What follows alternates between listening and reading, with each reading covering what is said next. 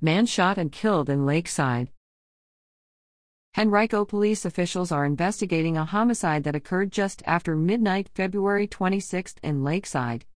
At about 12:06 a.m., police responded to the 1600 block of Lakeside Avenue, not far from Lewis Ginter Botanical Garden, after reports of a shooting. Once on scene, officers located an adult male with apparent gunshot wounds and began life-saving measures. The man was transported to a local hospital, where he died from his injuries later Monday morning. Detectives are working to learn what transpired and to inform the man's next of kin. Citing policy, police officials declined to provide more details about the location of the shooting or whether it took place inside a building or outside.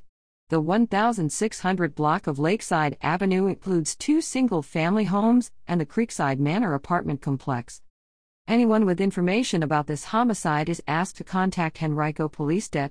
J answer at 804 501 5000 or submit tips anonymously through Metro Richmond Crime Stoppers at 804 780 1000 or by using p3tips.com.